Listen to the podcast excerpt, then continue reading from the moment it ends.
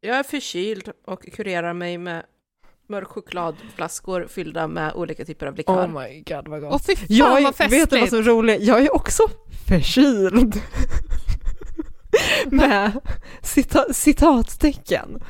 Aha. Eh, jag försöker komma ur en grej som jag verkligen inte vill göra. Så jag råkar spontant säga att jag kände mig lite förkyld i ett samtal. Men vad bra! Så att jag fortsätter på det nu ett tag. Jag tycker du ser lite hängig ut Ja. Anna. Men jag är mentalt, alltså jag är mentalt jävligt förkyld kan jag säga. Mm. Ja, Gud ja. Eh, Din, din själ är snorig. Ja, hundra procent. Ja, men jag kan ju säga det i... Nu dröjer det lite innan det här avsnittet kommer ut, men jag har ju precis tokplöjt en, en bok eh, skriven av eh, Lina Makboul som heter Revolutionens första offer.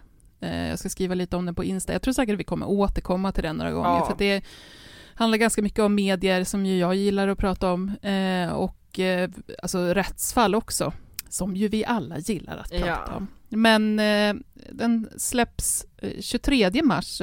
Läs den. Det är imorgon Ja. alltså från när vi spelar in. Exakt. Så när ni lyssnar på det här, då har den funnits ute i ungefär en vecka. Perfekt att jag är förkyld imorgon. Så jag kan Ja, läsa. då behöver du ju lite litteratur Ja. till din själsliga förkylning. Idag ska vi inte prata om det enbart. Vi ska ha ett fall idag, hörni ni.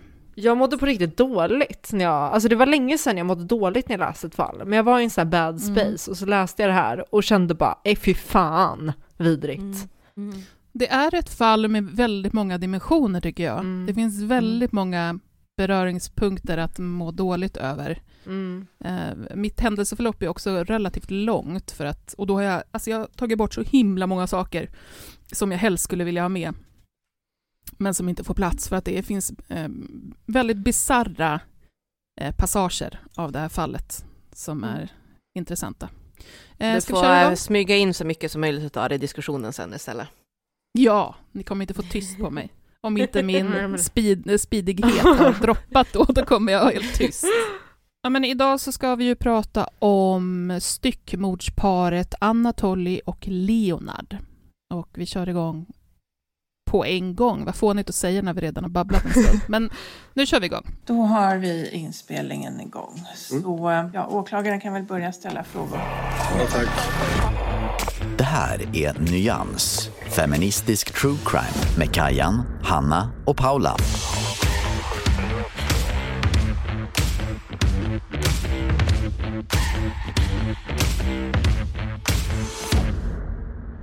Källorna till fallet är som vanligt eh, saftig FUP och eh, två domar har vi i det här fallet. Jag har också kollat på Kalla faktas genomgång av det här fallet och det heter Mytomanen, styckmordet i Karlskrona. I talande stund finns det fortfarande uppe för, att, för alla att kolla på. Och de personer som vi kommer att prata om, som vi också eh, namnger då deras namn är, är ute på Eh, flera olika ställen, till exempel då i den här eh, Kalla fakta-genomgången, är eh, Mikael Petersson, Leonard Höglind och Anatoly Petersson. 27 juli 2020. Polisen får in ett samtal om en saknad person. Det är Anatoly Petersson som berättar att hans pappa Mikael är försvunnen sedan några dagar. Han berättar att pappan var hemma hos honom en kort stund på kvällen två dagar tidigare, men att han sen hade bråttom iväg och efter det så har han inte synts till och han går inte att få tag på. Polisen tar in den här anmälan och börjar att kartlägga Mikaels förehavanden från tiden innan han rapporteras ha försvunnit. Man kan då se honom på lite olika övervakningskameror, bland annat så sent som just den 25 juli, det vill säga samma dag som Anatoly säger att han besökte honom och hans sambo Leonard på kvällen. Det sista digitala spåret efter Mikael är via BankID då han loggar in. Då är klockan 19.49 den 25 juli. Anatoly har uppgett att Mikael kom hem till dem vid 20-tiden. Och det gör ju då alltså att eh, de spåren efter Mikael slutar innan Anatoly uppger att Mikael har varit hemma hos dem. Morgonen efter den 26 så står Mikaels bil fortfarande utanför bostadshuset där Anatoly och hans sambo Leonard bor. Och en granne berättar för polisen att det spolades ovanligt mycket vatten i Anatolys och Leonards lägenhet natten mellan den 25 och den 26. En annan granne berättar att hen ser Anatoly och Leonard lasta båten. Eh, det finns en båtbrygga precis utanför, eller bara en liten bit nedanför bostadshuset. Och grannen ser dem lasta båten med något som ser väldigt, väldigt tungt ut. Det här sker tidigt eh, på morgonen, jag tror att klockan är kvart i sju, den 26 juli.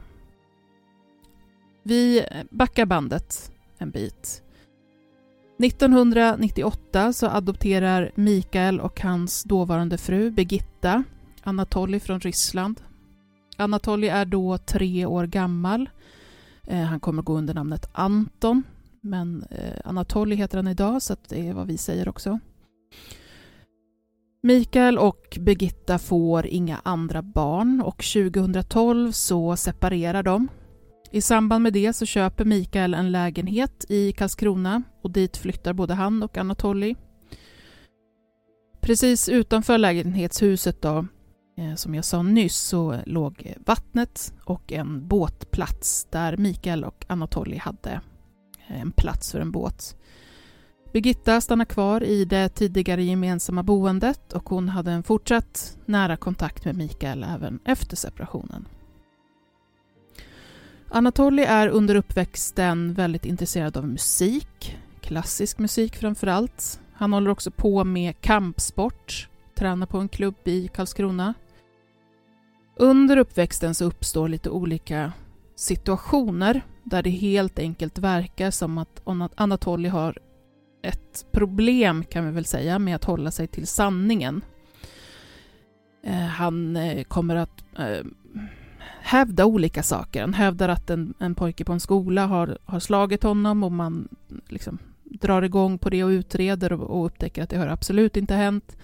Anatoly kommer att eh, larma räddningstjänst för att han säger att han har sett en man ramla av en kajak. Det visar sig också att det inte har hänt alls.